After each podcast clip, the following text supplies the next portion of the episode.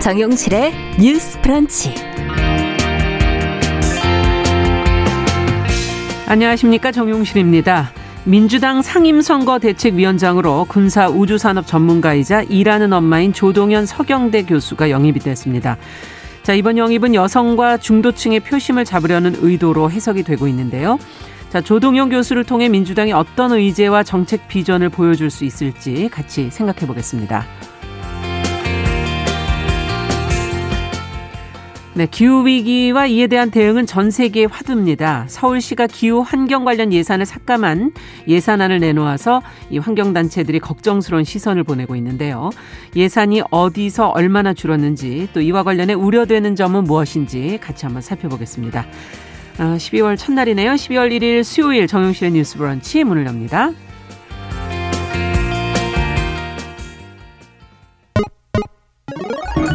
Ladies and gentlemen. 새로운 시각으로 세상을 봅니다. 정용실의 뉴스 브런치 뉴스픽. 네, 정영실의 뉴스 브런치. 오늘도 유튜브로 칠백십이 분 정도 들어오셨고요. 콩으로도 많이 들어와 주셨습니다. 감사합니다. 자, 첫 코너 뉴스픽으로 시작을 해보겠습니다. 월요일, 수요일은 이 두 분과 함께하고 있습니다. 전혜원 우석대 개공 교수님 안녕하세요. 안녕하세요. 전혜원입니다. 네, 조우론 변호사님 안녕하세요. 네, 안녕하세요. 조우론입니다. 자, 오늘도 먼저 정치 얘기부터 좀 해보도록 하죠. 그 더불어민주당의 이재명 대선 후보 여성 군사 전문가를 상임선거 대책위원장으로 지금 영입을 했고, 어제 이를 직접 발표를 한 것이 보도가 됐습니다. 어떤 인물인지, 또 배경은 어디에 있는 것인지 좀 내용을 먼저 정리를 해볼까요, 정 교수님? 예, 물론 대선을 앞두고 많은 인물들을 영입하는 일은 그동안 있었죠. 그런데 상임선대위원장을 외부에서 정치 신인을 발굴해서 임명한 것은 굉장히 좀 이례적인 일이라는 평가가 나오고 있고요. 네. 그리고 이재명 후보가 직접 소개를 한 인물을 좀 한번 살펴보겠습니다. 어, 선대에 참여할 첫 외부 인사인데요. 조동연 서경대 군사학과 교수 겸 미래 국방기술 창업센터장입니다. 네. 어, 삼십 대이고요. 음. 어, 여성이고, 그리고 우주 분야, 군사 분야 전문가로 지금 알려져 있습니다. 이재명 후보가 이런 시도를 한 것은 크게 보면은 최근 민주당의 쇄신, 젊어지는 민주당, 기존과 다른 민주당을 강조하고 있다는 점이 하나 영향을 미친 것으로 보이고, 네. 두 번째로는 이번 선거에서 이공삼공 세대가 굉장히 영향력이 커질 것이다라는 분석이 나오고 그렇죠. 있어요. 예. 그래서 삼십 대를 또 전면에 내세우겠다는 의미가 있는 것으로 보이고, 나아가서 군사 안보 분야가 또 어떻게 보면은 보수의 의제였지만 음. 이제는 그런 것이 아니다. 그래서 중도 확장적인 측면이라던가 음. 또 여러 가지 측면이 있다라는 분석이 나오고 있습니다. 네. 지금 조 위원장의 양력을 좀 살펴보면은요. 육군사관학교 졸업했고 이라크 자이툰 사단, 한미연합 사령부 등에서 복무를 했었고, 최근엔 우주 방위 산업 분야에서 민과 군을 연결하는 새 산업 전략을 연구하는데 주력했다라고 합니다. 네. 본인의 입성 내용을 좀 들어봤는데, 저는 뭐 많은 내용이 있었습니다만 크게 세 가지를 한번 요약을 해보겠습니다. 네. 첫 번째로는 항공 우주 안보 분야의 기술 개발이 빨리 이루어지고 있는 상황에서 도움을 주고 싶다라는 점은 정책적인 측면을 강조한 것으로 보이고요. 그렇죠. 두 번째로 이제 군 출신이잖아요. 예. 제복과 군복이 자랑스러울 수 있는 국가가 됐으면 하는 게 제 음. 개인적 바람이다. 저는 이 두 번째 말에 사실 좀 주목을 음. 했습니다. 그래서 세 번째, 워킹맘이라는 것에 대해서 질문을 했더니 조 위원장이 참 재미있는 대답을 했는데, 네. 워킹맘이라는 말을 민간에 나와서 처음 알았다고 하면서 음. 일을 하는 부모는 동일하기 힘들다. 여성, 남성 각자 하는 것 이상으로 많은 것들이 요구되는 사회라고 했는데, 이재명 후보가 계속 뉴페이스라는 말을 강조를 했습니다. 음. 그래서 어쨌든 상임선대위원장이라는 위치는 굉장히 상징성이 있기 때문에 네. 앞으로 또 어떤 역할을 할지 지켜봐야겠고요. 민주당에서 추가 인선이 또 발표될 것으로 보입니다. 음. 그래서 또 새로운 어떤 인물들이 들어올지도 관심사입니다. 네.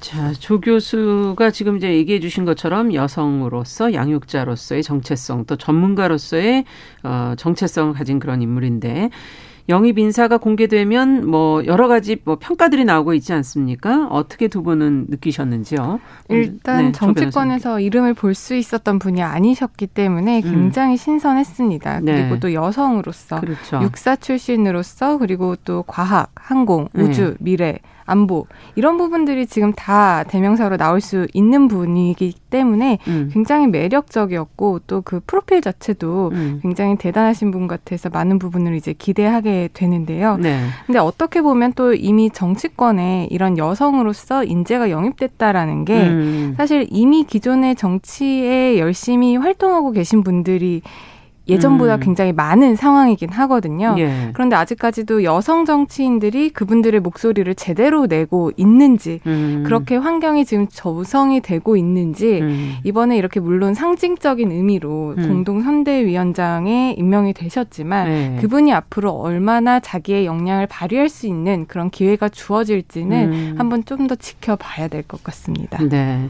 어제도 저희가 뭐 이수정 교수의 영입에 관해서 얘기했을 때도 역량을 얼만큼 앞으로 발휘 발휘할 환경이 되겠는가 하는 의문을 주셨었는데 마찬가지 지금 질문을 주셨고요. 어떻게 보십니까, 정 교수께서는? 저는 음. 뭐 어쨌든 충충충충이 뭐 중진, 몇 선, 음. 몇 선, 전직 의원 네. 이렇게 중심이 아닌 새로운 음. 인물들을 계속 정치권에서 영입해서 새로운 바람을 불어넣겠다는 시도는 음. 긍정적이고요. 네. 또 국민의힘에서는 이수정 교수, 네. 민주당에서는 조동연 교수 이렇게 함으로써 예. 다양한 분야에서 활동했던 여성들이 또 들어와서 정치적인 능력을 발휘할 수 있을지도 좀 기대를 하고 있습니다. 네. 다만 제가 좀 두 가지를 짚고 싶은데요. 예. 첫 번째로는 선거 때마다 외부 인사를 영입할 때 어떤 사람을 하느냐. 대중의 관심을 끌 수 있는 명망가나 스펙이 화려한 인물들을 보통 그렇죠. 하죠. 그렇다 예. 보니까 법조, 안보, 경제, 언론 분야에서 예. 어, 정책을 쌓은 사람들이라든가 어떤 소위 말하는 경력이 음. 화려한 분들이 많이 들어와요. 그런데 네. 문제는 뭐냐면 경력을 바탕으로 그것이 법안으로 만들어져야지 사실은 의미가 있는 거잖아요. 그렇죠. 그것이 바로 정당과 국회의 일인데 네. 그렇게 될 수 있는지는 앞으로 좀 지켜봐야겠어요. 제가 음. 이 얘기를 하는 이유가 있습니다. 박근혜 후보가 예전에 이자스민 씨를 영입을 했죠. 네. 굉장히 주목을 받았습니다. 음. 우리나라에서 이 다문화 가족 출신들이 점점 늘어나는 상황에서 음. 보수 정당에서 이런 인물을 영입했다는 것 자체가 굉장히 신선한 시도였거든요. 그런데 이자스민 의원이 그런 보수당에서 활동하면서 그 보수당이 같이 다문화 정책에 적극 나섰느냐 그 부분은 아쉽다는 평가가 많고요. 네. 참고로 이자스민 전 의원은 나중에 정의당에서 영입을 했습니다. 그렇죠. 그래서 예. 이런 좀 여러 가지 우리가 시행착오를 보면서 선거용이 아니라 계속 그 정당에서 뿌리 내리고 그리고 우리가 그렇죠. 추구했던 가치가 좀 자리를 잡아야 된다고 생각을 하고요. 두 번째로서 민주당도 문제를 짚지 않을 수가 없는데 네. 민주당이야말로 젠더 문제 우리나라 최고의 전문가들이 많이 영입이 됐었어요. 선거 예. 과정에서. 지금도 당 안에 많지 않습니까? 맞습니다. 네. 그러나 사실 최근 몇 년간의 불미스러운 일에 대해서 이분들이 과연 정말 당내 레드팀처럼 쓴소리를 하고 이랬느냐. 네. 긍정적 평가도 있지만 굉장히 부정적 평가도 많았습니다. 네. 그건 아마 정당 내에서 당원으로 살면서 겪어야 되는 여러 가지 딜레마에서 음. 조금 중심을 잃은 것 아니라는 비판이 제기되고 있는데 네. 당내에서도 그런 점이 좀 반성이 되어야겠고요. 제가 이 문제를 짚은 이유는 조동연 교수가 군사 분야 전문가잖아요. 그렇죠. 최근에 올해 터진 일 중에서 너무 마음 아픈 일들이 군대 내에서 성폭력 문제였습니다. 예. 그래서 이분이 뭐 우주 분야도 좋고 하지만 저는 군대 내에서 발생되는 이런 불미스러운 일을 현장을 잘 아시는 분이니까 음. 그런 문제도 적극 해결하는 데 좀 앞장서주면 했으면 바람이 있습니다. 네.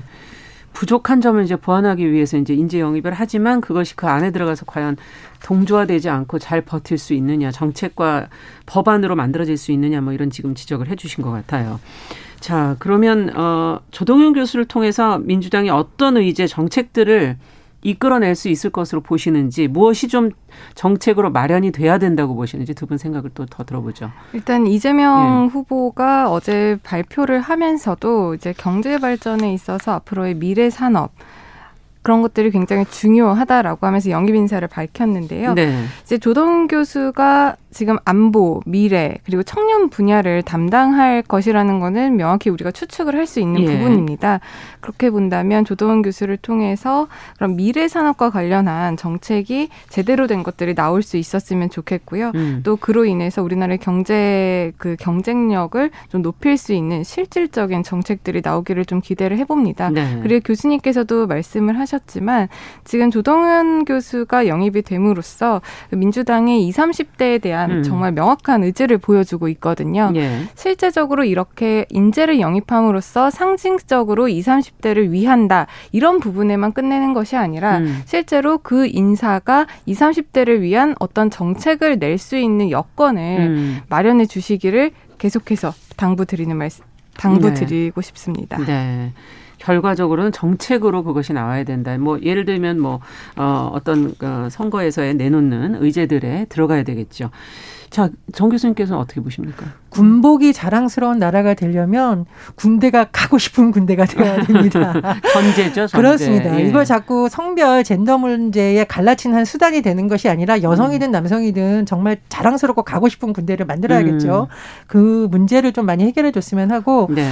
어, 최근에 민주연구원에서 아마 모병제 관련한 검토 보고서가 나와서 저희도 다룬 적이 있는데 일각에서는 이 모병제가 네. 또 여성들의 새로운 일자리라긴 측면이라던가 우수군을 음. 양성하는 대안이라는 말도 있거든요.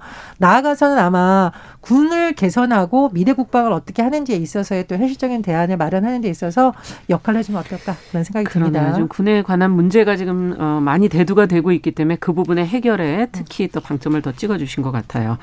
자, 앞으로 또 저희가 나오는 인재 영입의 문제 또 거기서 나올 수 있는 정책들 저희 같이 한번 계속 지켜보겠습니다.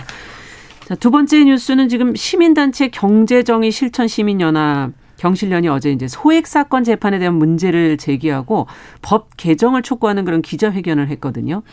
무엇이 그 안에서 문제라는 것인지 좀 쉽게 풀어 설명해 주시고 경실련이 거론한 소액 심판법 그 법에 대한 내용도 좀 설명을 부탁드립니다. 네. 조 변호사님께 좀 부탁드릴게요. 개인이나 회사 간의 금전과 관련된 분쟁을 하려면 이제 우리가 민사소송을 해야 됩니다. 네. 근데 민사소송은 이제 민사소송법에 의해서 진행이 되는데 민사소송을 하려면 이제 비용이 들어가고요. 네. 시간도 좀 오래 걸립니다. 음. 그래서 민사소송법의 특별 법 격으로 소액사건 심판법이 있는데 이 법에서는 대법원 규칙에 의한 금액 그러니까 소송가액이 삼천만 원 이하인 사건은 네. 신속하고 간편한 절차로 이제 심판을 받을 수 있도록 하게 음. 하고 있습니다. 그래서 특별한 사유가 없는 한 한 번만 변론 길이 아. 열리고 바로 종결이 되고 판결도 즉시 선고가 됩니다. 예. 그러니까 일반 민사소송으로 이제 민사소송을 제기하면 뭐 육 개월, 일 년 그렇죠. 걸리는 것이 판결 받기까지 이 소액사건 심판법으로는 이, 삼 개월밖에 안 걸리는 거죠. 예.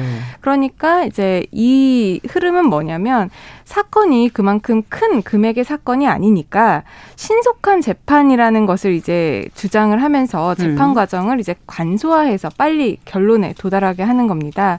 그렇게 보면 당사자들 입장에서도 분쟁이 빨리 끝나니까 좋고 네. 법원에서도 이제 업무 부담이 그만큼 줄어들 줄어드는 건데 네. 이런 편의를 주는 것과 동시에 이제 소액 심판 사건법에는 판결문에 판결 이유를 따로 쓰지 않아도 된다라고 규정을 하고 있어요. 아. 그렇기 때문에 판결문이 이제 나오는 것을 보면 소액사건 심판 같은 경우에는 네. 그냥 만약에 원고가 어떤 소를 제기를 했는데 그것이 받아들여지지 않으면 그냥 원고의 청구를 기각한다. 소송 비용은 원고가 부담한다. 딱 이 두 줄만 판결문에 아. 나오게 됩니다.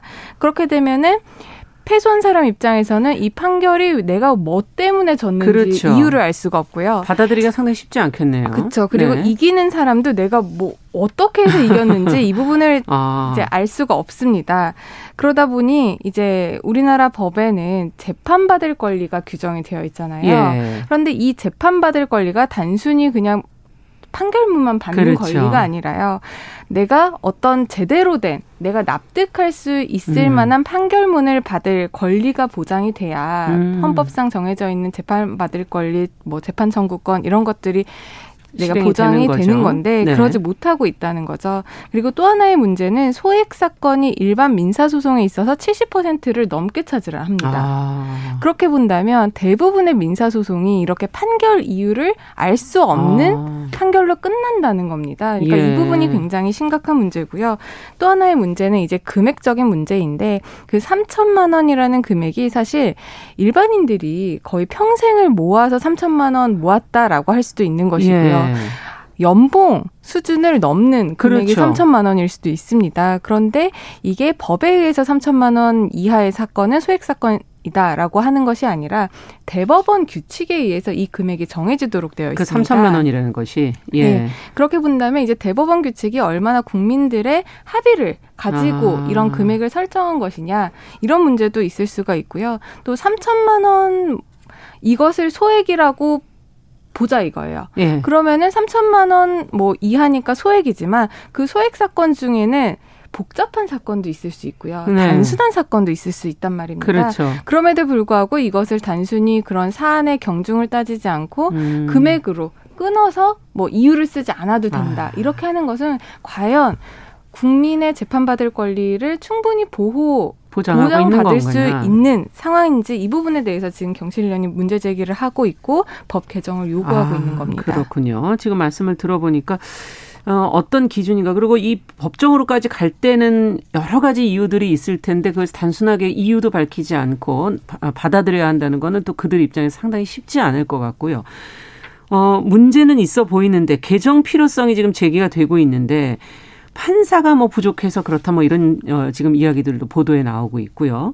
어떤 점을 어떻게 개선하면 좋을지 두 분의 얘기를 좀 들어보죠. 정 교수님께서 먼저. 일단 경실련에서 소액심판사건법과 관련해서 지적을 한 것은 삼천만 원이가 소액인가라는 질문인데 저도 이게 과연 그러네요. 소액인가 싶어요. 예. 저도 법조 취재할 때 오백만 원 관련 재판을 음. 패소한 분들을 법원 앞에서 땅을 치고 오는 것을 봤는데 이 오백만 원 버는데 그게 십 년, 문제가 아니겠죠? 십 년 걸렸다고 합니다. 예. 그리고 예, 그러니까 아. 누군가에게 이게 정말 목숨 같은 돈이에요. 그래서 네. 해외 사례를 살펴보니까 독일은 소액 사건의 기준이 팔십이만 원. 팔십이만 원. 예. 음. 사실은 뭐 독일이 우리나라보다 뭐 최저임금이라든가 이런 걸 봤을 때 네. 상대적으로 우리나라 굉장히 높다라고 다시 볼 수도 있는 거고 네. 절대적으로도 그렇고요. 일본은 육백십만 원이고 아. 소액 사건 기준이 변호사님 설명해 주신 대로 우리나라는 대법원 규칙인데 해외는 대부분 법률로 규정되어 있다. 그러니까 음. 이런 부분 한번 손해 봐야 되는 거고요. 두 번째로 저는 판사 증언에 대해서는 반드시 논의가 필요하다고 보는데 예. 제가 재미있는 사례 하나 말씀드리겠습니다. 예전에 서울중앙지법에 굉장히 유명한 판사님이 음. 계셨어요. 판결도 잘하고 옆에 있는 판사들하고 사이도 좋고 일도 잘하고. 근데 이분의 별명이 무엇이었을까요? 모르겠네요. 괴물입니다. 음. 어, 그런 이 분이 말은 뭐냐? 없다는 거죠? 네, 이런 인물은 몇천 명 중에 한 명밖에 나올 수 없다. 네, 정상이 뭐냐. 아니다. 정상이 아니다라는 네. 거예요. 대부분의 판사들이 과로에 시달리고 이걸 좀 판결에 정성을 쏟고 싶어도 밀리기 때문에 음. 그러다 보니 소액사건 심판은 더더군다나 그냥 흘러가게 판사들이 되는. 흘려보게 되는 예. 거죠. 그래서 판사 증언에 대해서도 반드시 어, 논의가 필요하다고 생각을 하고요. 음. 어, 관련법 개정안도 뭐 발의되고 있다고 하는데 그런 부분에 대한 논의도 빨리 돼야겠죠. 소신껏 하려면 아무래도 시간도 좀 필요할 것 같고요. 자료를 검토하는데도. 예. 네, 맞습니다. 교수님께서 말씀해 주신 것처럼 그 삼천만 원이라는 돈을 가지고 일반인들이 법원에까지 음. 가서 어떤 판단을 받겠다라는 것은 단순히 법원이 누구 손을 들어주냐 이 문제가 아니라요. 네. 내가 이 당사자랑 해결이 안 되니까 법원에 가서 그렇죠. 내가 납득할 만한 이유를 들어보겠다 하고 음. 이제 판결을 받고 싶어하는 겁니다. 맞습니다. 그럼에도 불구하고 아무런 이유를 내려주지 않고 판결문만 그냥 띡 하고 준다. 그렇죠. 그럼 이렇게 돼버린다면 내가 그것에 대해서 항소를 하고 싶어도요. 어떤 부분이 내가 틀려서 항소를 하는지도 사실 모르게 돼요. 아, 사실 이 항소는 할 수 있나요? 항소는 할 수 있습니다. 네. 그런데 내가 그 이유에 대해서 왜 항소를 어떻게 해야 되는지를 모르게 되는 거니까 일 심 판결을 받아봤자 내가 제대로 된 일 심을 하지를 못하는 거죠. 그러네요. 그렇게 되는 문제가 또 있는 것이고 그러다 보니까 그 소액사건 심판 같은 경우에는 항소율이 사 퍼센트 정도밖에 안 돼요. 아. 일반 민사 같은 경우는 항소율이 한 이십이 점 삼 퍼센트로 나오고 네. 있거든요. 그러다 보니까 소액 사건 하시는 분들은 사실 소액이니까 변호사 비용도 부담이 돼서 혼자 소송을 하시는 분들이 많은데 음. 내가 판결문을 받아도 이유를 모른다면 또 항소를 해봐야 내가 또 질 수 있으니. 질 수 있다. 그러니까 예. 항소를 아예 포기를 하게 되는 겁니다. 아. 그런 부분에 대해서 이런 금액 같은 경우 조정이 좀 필요해 보이고요. 예. 아까 또 교수님께서 말씀하셨지만 지금 판사님들이 업무가 과중한 음. 건 사실이에요. 음. 지금 소액사건 심판 같은 경우 일반 민사소송의 칠십 퍼센트를 차지하고 있다고 말씀을 드렸잖아요. 말씀하셨어요. 예. 그런데 이 소액사건 담당 판사가 올해 시월 이십육일을 기준으로 지금 백구십구 명이라는 보도가 나오고 있어요. 전국에? 그렇습니다. 예. 전체 법관의 육 퍼센트가. 아까 민사소송의 칠십 퍼센트를 담당하는데. 담당하는데 네. 전체 법관의 육 퍼센트가 음. 이 칠십 퍼센트를 다 담당하는 거예요. 아. 그러니까 사실 이런 어떤 구조적인 문제를 해결하지 음. 않고서 그 판사님들한테 다 뭐 판결 이후 자, 자세히 써라. 이건 사실상 할 거군요. 수가 없는 상황이라는 겁니다. 네. 그렇기 때문에 그런 금액적인 부분 그리고 판사 수에 대한 증언 문제가 뒷받침돼야 국민들이 음. 재판받을 수 있는 권리를 제대로 실현할 수 있게 된다고 생각을 합니다. 네, 무엇보다 너무 억울하실 것 같은데 뭐 정 교수님께서 한마디 더 덧붙여 주신다면? 올해 이월에 처음으로 법원 음. 차원에서 이런 공개 토론회가 있었어요. 그래서 자체적으로 한 뭐 설문조사나 이런 것도 보면은 음. 한 오십이 퍼센트 정도가 직무수행으로 번아웃, 탈진을 아. 경험했다. 과연 이런 상황에서 판사님들이 정성을 갖고 판결문을 쓰고 제대로 들여다볼 수 있을까? 음. 반드시 증언돼야 되고요. 법관 증언에 대한 법률이 십일월 사일 날 이탄 의원을 비롯한 삼십 인의 제안으로 발의가 되어 있습니다. 네. 그래서 이 부분도 국회에서 빨리 좀 논의를 해야겠죠. 네, 알겠습니다. 어, 앞으로도 또 이런 문제가 좀 개선돼야 될 것들 저희가 또 같이 짚어보도록 하겠습니다. 뉴스픽 조우론 변호사, 전혜원 교수와 함께 이야기 나눠봤습니다. 정윤실의 뉴스브런치 일 부 마치고 잠시 후에 뵙겠습니다.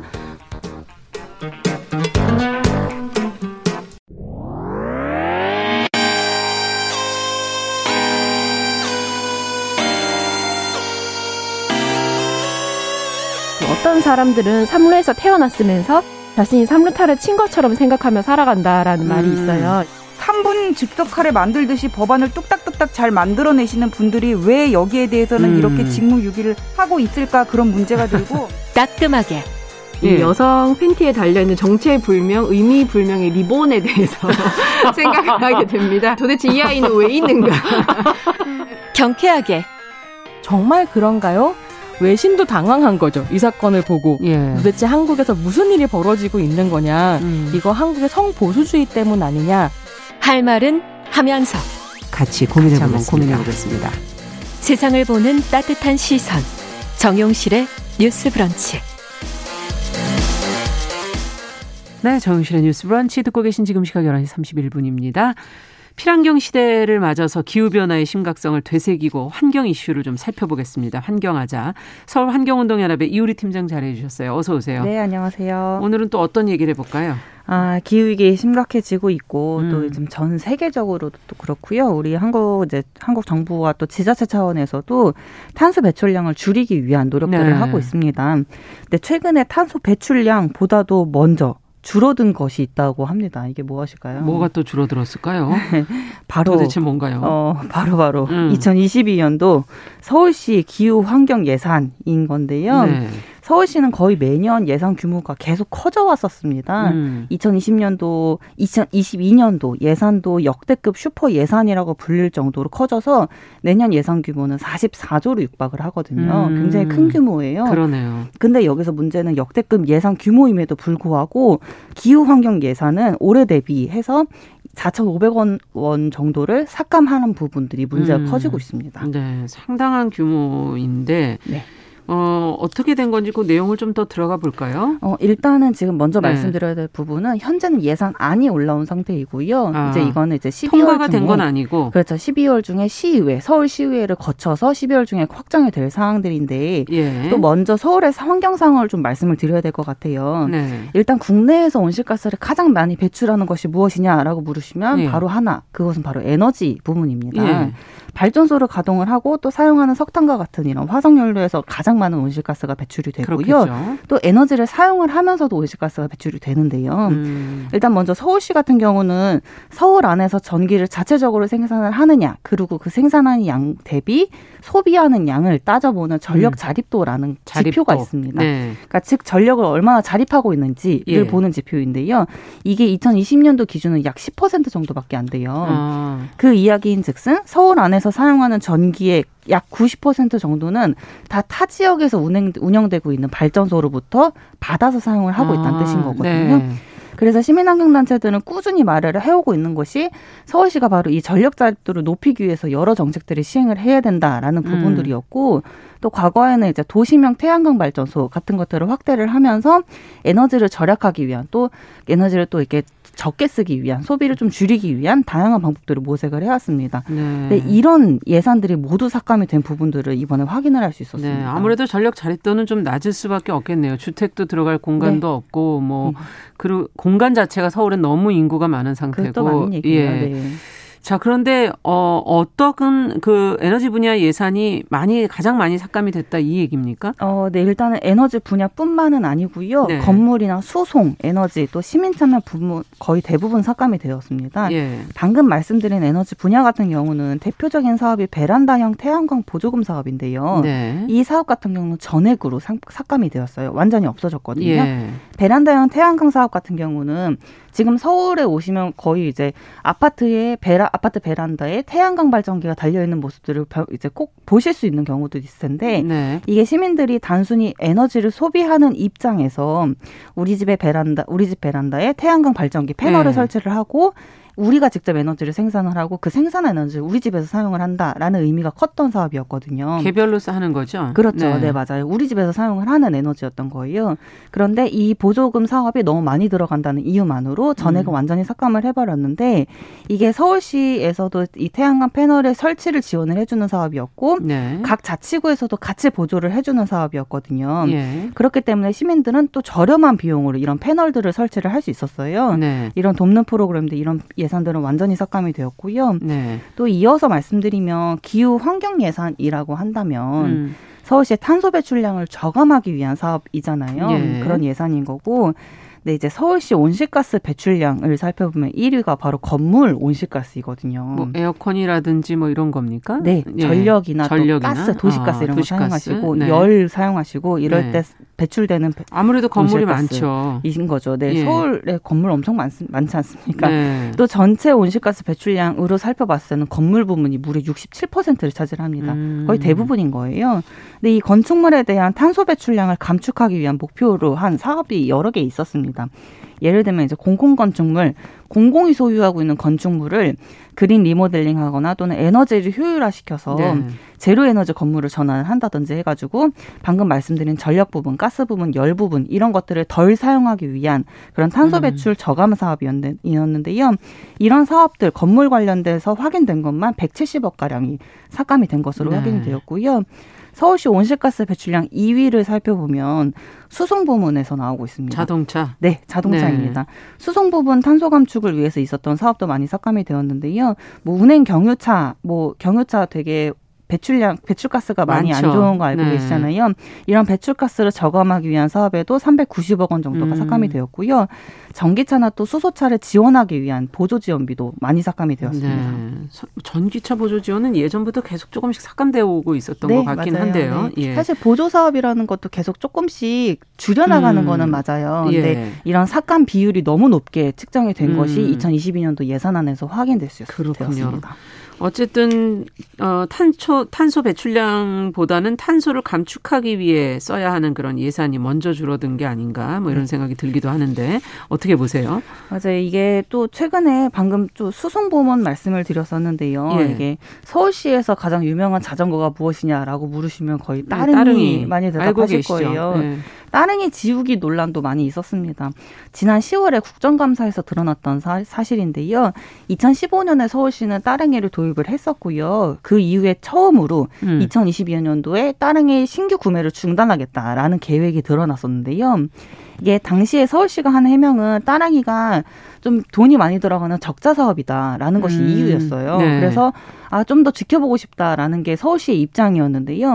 이게 지금 사실 서울시뿐만 아니라 경기도 안산을 비롯해서 여러 지자체에서 이런 공공 자전거 사업 비용을 많이 폐지를 하려고 아. 하고 있습니다. 이유는 아. 다 적자이기 때문인 거예요. 이게 운영이 그렇군요. 네. 네. 그런데 사실 우리가 바라봐야 될 부분은 따릉이 같은 이런 공공 자전거 같은 경우는 수익 사업이 아니라는 거죠. 네. 이게 적자라는 이유로 이런 사업을 완전히 폐지 시키는 거는 사실은 이게 따릉이 같은 경우는 친환경 교통수단을 확대하고 그렇죠. 또 시민들이 교통 변이를 좀 더 제공하기 위한 개선하기 위한 음. 교통복지 사업이거든요. 복지 개념으로 네. 봐야 된다. 복지 개념으로 봐야 되는데 이거를 마치 수익 사업인 것 마냥 이렇게 음. 적자인 이유로 이런 사업을 폐지하고 싶다라는 이유는 사실 어 그냥 이렇게 바라보기는 어렵죠. 지적을 네. 해 마땅한 부분들이고요. 네. 이때 당시 이제 시월에 시민들의 거센 반발이 있었고요. 그리고 난 이후에 서울시가 내년에 조금 더 추가 도입하겠다라는 계획을 또 발표한 바가 있었습니다. 아, 그렇군요. 예산을 이 결정할 때 사실 단순하게 그것이 적자냐 아니냐 이걸로 볼 것이냐 네. 이것이 어떤 사업이냐라는 걸 조금 더 면밀하게 봐야 된다. 지금 그렇죠, 그런 지적이신 맞습니다. 거죠. 네.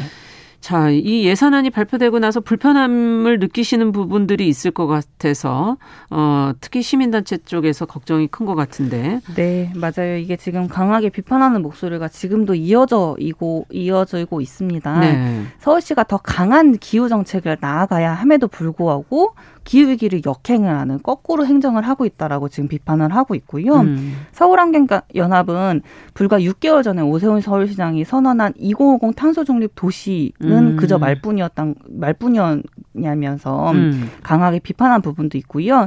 서울 기후위기 비상행동에서는 탄소 중립을 그 자체를 목표로 한다면 사실 작년 예산도 충분한 예산은 아니었고 그렇죠. 실제로 일억 원만 가까워도 문제가 많이 된다라고 하면서 지적을 한 부분들이 있었습니다. 네. 네. 이공오공 탄소 중립 도시를 향해 가는 계획이 이제 좀 구체적으로 좀 나와야 될 것 같고 그것이 네. 정책의 예산에 반영이 돼야 된다라는 맞습니다. 말씀이신데 끝으로 좀 정리를 해보죠. 어, 서울시가 지난 유월에요. 도시 기후 리더십 그룹이라 씨프티라고 하는 전 세계 예. 대도시 협의체에 이공오공 탄소 중립을 선언을 했고요. 그리고 그에 대한 서울시의 계획을 담아서 제출을 한 부분이 있습니다. 오. 그리고 그게 유월에 승인이 됐거든요. 예. 그래서 되게 의의가 큰 거예요. 그러네요. 그런데 당시 오세훈 서울시, 서울시장께서 온실가스 감축 계획을 위해서 서울시의 모든 역량을 투입하겠다고 밝힌 부분이 있는데 음. 불과 육 개월 만에 마치 손바닥 뒤집듯이 기후위기 대응을 위한 모든 정책을 폐기시키는 그런 예산을 또 대규모 삭감을 해버린 것이 이번에 예산안으로 음. 밝혀진 것이죠. 이게 또 이제 서울시의회에 거쳐가지고 십이월 중에 이 예산이 확정이 될 텐데요. 네. 사실 우리는 정말, 정말 하루하루가 중요한 상황이고 일 년 일 년에 이런 예산들, 정책들이 굉장히 그렇죠. 중요합니다. 그렇기 때문에 서울시가 탄소 중 중립 도시를 실현하겠다라는 목표를 가졌다면 정말 적극적인 행보를 보여야 됐다라고 생각이 됩니다. 네, 무엇보다 기후 위기에 어떻게 대응할 것인가에 대한 네. 어, 계획과 정책들이 빨리빨리 정리되고 그에 따른 예산도 어, 맞춰지기를 기대하겠습니다. 네. 서울환경운동연합 이우리 팀장과 함께한 환경하자. 오늘은 어, 서울시가 삭감한 기후 위기 대응 관련 예산 어떤 항목들이 있는지 짚어봤습니다.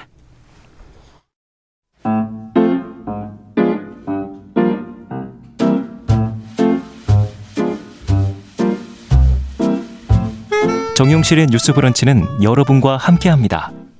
샵 구칠삼공은 짧은 문자 오십 원, 긴 문자 백 원으로 모바일 콩과 유튜브는 무료로 참여하실 수 있습니다.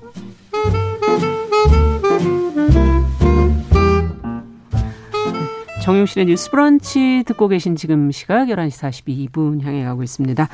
자, 이번에는 대중매체와 사회문화 현상을 깊고 까칠하게 들여다보는 시간이죠. 손희정의 문화비평, 손희정 문화평론가 자리해 주셨습니다. 어서 오십시오. 네, 안녕하세요.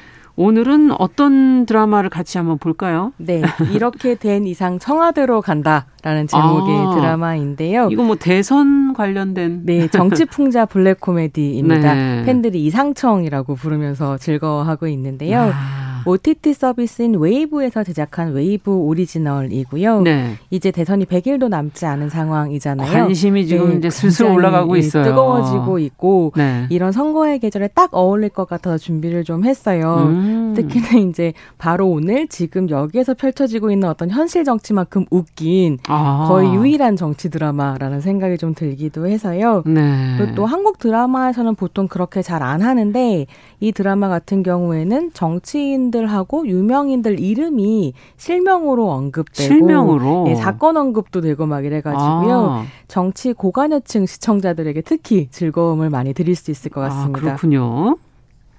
자, 그러면 주인공은 또 어떻게 되는지 내용을 조금씩 이제 뭐 감독은 또 어떻게 되는지 하나씩 좀 설명해 주시죠. 네, 네. 감독 이야기는 끝에 좀 그럴까요? 천천히 하고요. 할까요? 예, 이야기 자체는 여성 정치인에 대한 이야기입니다. 음. 네, 김성령 배우가 연기한 문체부 신임 장관인 이정은이 주인공인데요. 네. 드라마 일 회는 이천이십일 년 유월 십이일에 열린 이정은 장관의 기자회견 장면으로 시작을 합니다. 어. 이정은 장관이 기자들 앞에 서가지고 굉장히 이제 비장한 표정과 목소리로 입을 여는데요. 어. 제 남편 김성남 평론가가 지난 화요일 괴한들에게 납치되어 현재까지 행방을 알 수 없습니다. 어. 이런 이야기를 하는 거죠. 그러니까 막 플래시가 막 터지고 난리가 났겠네요. 네, 기자들이 막 질문을 던지고 예. 그러면서 드라마는 플래시백으로 시간을 거슬러 올라가서 음. 이정은이 이런 기자회견을 하게 된 이유가 무엇인지 네. 네, 추적하기 시작하는 거죠. 예. 그리하여 때는 다시 이천이십 년 십이월로 거슬러 올라가는데요. 예. 당시 문체부 장관이 좀 불미스러운 일에 이제 휘말리게 되면서 대통령 임기가 일 년도 남지 않은 상황에서 급하게 이제 신임 장관을 임명해야 되는 상황이 펼쳐지는 음. 거죠. 막 진짜 청와대 사람들이 막 골치 아파하면서 모여가지고 회의를 하는데 예. 후보로 올릴 만한 인사들을 얼굴에 막 인사들의 얼굴을 화면에 막 띄어놔요. 음. 그럼 이제 얘기를 하는 거죠. 일단 관상을 보자. 관상 안 좋은 사람들 빼고요. 실제 회의가 그렇게 네. 된다나? 그리고 이제 그 다음에 네. 뭐 탈세, 아들 군면제, 아. 다주택. 위장전입 다 빼! 하니까 막 사람들도 줄어들어요. 네. 그리고 나서 이제 거리두기 이점오 단계에서 개념 없이 회식 사진 올린 인간도 빼! 그러니까 이제 아무도 안 남는 거죠. 아무도 안 남아요? 네. 그래서 이제 네. 사람들이 아무도 없냐? 이러고 있는데요. 그때 정무수석인 엄대엽이 네. 허정도 배우가 연기를 하는데요. 기가 막히게 또 잘 연기를 하시는데 충격은 파격으로 덮어야 한다. 면서 비장의 카드를 하나 딱 꺼냅니다. 비장의 카드? 예, 그게 네. 바로 이제 이정은인 건데 아. 이정은은 어떤 사람이냐면 올림픽 사격 금메달리스트로서 국민적인 인기를 누렸었던 국민 영웅이고요. 아. 심지어 군대에서 복무를 했고 여성인데 네. 그런 이력을 바탕으로 이십 대 국회의원까지 했던 사람이지만 음. 지급은 무직인 전 의원입니다. 전직 국회의원이고요. 네. 이 사람의 추천을 하면서 근데 문제는 뭐냐면 이 사람이 야당에서 보수정, 야당인 보수정당에서 금배지를 따라 달았던 사람인 음. 거죠. 근데 다만 어떤 부분이 좋았냐면 이정은의 남편이 제이의 유시민을 꿈꾸는 진보농객인 거예요. 아. 그것도 막 떠들썩하게 연애 결혼을 하면서 약간 중도의 아이콘처럼 받아들여지는. 양극을 이런, 다 가지고 있으니까. 네. 그런 네. 사람인 거죠. 그래서 이 사람이 문체부 장관 후보로 이제 임명, 지명이 되고요. 음. 어, 그다음에 청문회에 나서게 되는 이런 이야기로 아. 연결이 됩니다. 아까 장관 후보 물색하는 그 장면 정말 듣기만 해도 네. 상상이 되면서 네. 어, 저희가 매번 아니 왜 이렇게 맨날 또 똑같은 주제로 어, 검열을 해야 하는가 하는 네. 생각을 하게 만드는. 뉴스 늘 진행하시니까 더 와닿으실 아, 것 같아요. 굉장히 와닿는 부분인데 저는 네. 좀 씁쓸하네요. 지금 충격은 파격으로 덮어야 된다. 안 그래도 저희 오늘도 지금 인재영입 네. 부분을 들으면서 항상 문제가 있을 때 위기의 순간에 여성을 앞으로 전면에 내세우면서 그렇죠. 총탄바지를 하고서는 그냥 그러고는 또 언젠가 이 사람을 썼었던가 하고 어, 잊혀지게 네. 만들어버리는 그런 부분 참 씁쓸하거든요. 네, 문제이고요. 네. 저 좀 재밌다고 생각했던 게 이번에 또 임명되신 분이 군대에서 복무했던 이력이 네. 있으신 분이어가지고요. 아, 흥미로운 예언인가? 뭐 이런 생각이 어. 들기도 했습니다. 그 가는 길이 그럼 어떻게 가는지 이제, 이제부터가 중요하네요. 네, 어떻게 영화가 그리고 험난한 이 길이 펼쳐지게 되는데 예. 다만 청문회는 의외로 그렇게 험난하지는 않습니다. 오. 그러니까 이제 청문회에 올라가서 이제 사람들이 이제 질문을 하고 그렇죠. 이 사람 괜찮다 좋다 뭐 싸우는 장면 나올 거잖아요. 음. 그러니까 반대를 위한 반대와 찬성을 위한 찬성이 난무하는 청문회장에 이정은 후보가 이렇게 앉아 있는데 예. 그 모습이 약간 각본 있는 프로레슬링 같다. 아. 이런 생각을 좀 하게 되고요. 드라마도 이제 프로레슬링처럼 어, 슬로우 모션을 잡아가지고 이제 보여주면서 이거 다 쇼다 이런 어. 식으로 이제 보여주는 부분들이 있는 거죠. 음. 근데 그래서 청문회가 좀 지난하지 않을까라고 생각했는데 의외로? 그렇게 이제 고성이 오가는 와중에 국회의원 중 중에서 음. 코로나십구에 감염된 사람이 나오면서 청문회가 서둘러 마무리가 되어버립니다. 그래서 제대로 된 검증 없이 이정은은 바로 장관으로 임명을 아. 받게 되고요. 오히려 이제 험난한 길은 장관이 된 이후에 펼쳐지기 시작하죠. 아, 그러면 장관이 된 이후에 어떤 일이 벌어지게 되는 겁니까? 네, 이게 사실 집권 말기 문체부 신임 장관이라는 자리가 음. 어, 정치인들이 보기에는 조용히 사고 안 치고 시간만 때우면 되는 자리인데요. 음. 사실 정치인으로서 이정은에게는 또 꼭 하고 싶은 일이 있었습니다. 그게 뭐냐면 문화예술체육계 범죄전담수사처인 채수처를 만드는 건데요. 어. 이게 또 채수처란 이름 자체도 이미 재밌죠. 네. 왜냐하면 공수처를 떠올리게 하기 때문이죠. 예. 그 채수처를 만드는 건데 본인 스스로 스포츠 선수 출신이기도 하고요. 음. 국회의원일 때 문화예술체육계 폭력 피해자들을 돕는 일을 하기도 했고 아. 그래서 이 채수처 관련 법안을 내기도 했지만 뜻대로 되지 않았었던 이제 역사가 그래서 있었고 그래서 이것을 하고 싶어하는 거군요. 네, 그걸 꼭 하고 싶었던 거고 아. 한편으로는 지금 이제 대통령 대선 공약이기도 했었던 거예요. 아. 채수처를 설립한다는 게. 예. 그래서 열심히 채수처 발족에 힘을 기울이는데 문제는 이제 발족식부터 상황이 만만하지가 않습니다. 왜요? 일단은 발족식에서 이제 최수처 자문위원들을 소개를 해야 되잖아요. 음. 누구 누구 누가 함께 한다. 그렇죠. 근데 자문위원으로 섭외한 국회의원이 전날 그의 아들이 학폭으로 이제 막 고발을 당해하고 뉴스에 장식이 되고요. 네. 최수처 발족식에 정부 관계자는 또 아무도 오지 않는 거죠. 왜냐하면 사실 최수처가 대통령의 공약이었지만 네. 정부에서 아무도 관심을 가지지 않는 공약이었었던 아. 거고 이게 최수처라고 하는 것 자체가 제스처에 불과하다라고 어. 하는 걸 이제 보여주는 어떤 상황들이 펼쳐지는 거고요. 네. 가장 큰 문제는 뭐냐면 자문위원으로 참여하는 이제 체육계 폭력 피해자가 있었는데 네. 이 폭력 피해자가 굉장히 씩씩하고 음. 피해자로서의 정체성보다는 바꾸겠다라는 정체성이 굉장히 강한 사람인 음. 거예요. 근데 이 이제 발족식을 준비하는 늘공이라고 하죠. 늘 음. 공무원인 행정실무자가 음. 이 피해자한테 너 너무 건강해 보여서 안 된다. 그럼 누가 네가 피해자인 줄 알겠냐. 이러면서 굉장히 아픈 분장을 시키고 막 슬픈 일, 어, 모습을 보여라. 아, 피해자 코스프레라고 네. 표현하는. 네. 예. 그런 걸 막 시키면서 사실 이 차 가해를 하는 상황이 펼쳐집니다. 어머나. 그걸 알게 된 이정은이 너무 화가 나서 이제 이 늘공을 경질시키고요. 어. 이런 갈등들이 막 펼쳐집니다. 펼쳐지는 거죠. 근데 그런 갈등 안에서 어 뭐라 그럴까요? 괴한으로부터 남편을 납치했다는 메시지가 아. 또 도달하게 됩니다. 아. 그래서 이제 어, 아비규환 사건이 정말 아비규환으로 가는 거군요. 상황인 거죠. 야, 근데 지금 이거를 얘기를 들으면서 우리의 정치를 바라보는 국민들의 시선은 과연 어디까지 와 있는가 하는 걸 한번 정치인들이 느껴보셨으면 좋겠다는 생각도 들고 네. 사실 모르리라 생각한 걸 다 알고 계시는 게 아닌가 네. 그 이면까지도 보고 있는 게 아닌가 국민이 네. 좀 두려워해야 되겠다 이런 생각도 들기도 하는데요. 그렇습니다. 이 캐릭터 하나하나가 그렇게 생동감 있고 매력적이다 이런 얘기들이 지금 있어요. 네, 모든 캐릭터가 다 캐릭터가 살아있어서 굉장히 어. 드라마를 즐겁게 볼 수 있었는데 데요.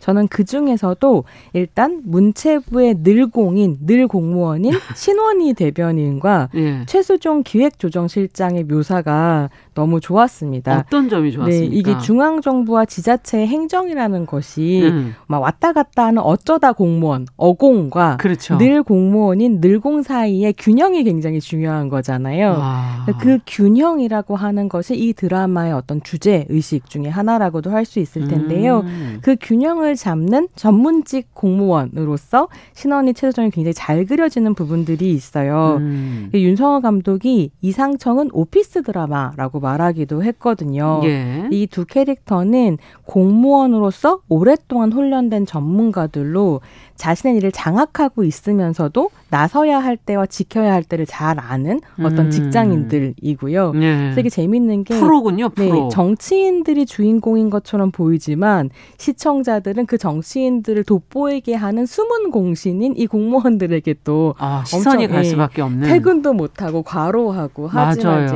끝, 끝까지 자기 일을 해내는 오. 이 직장인들에게 감정을 이입하기도 하고 그러는 것 같더라고요. 네.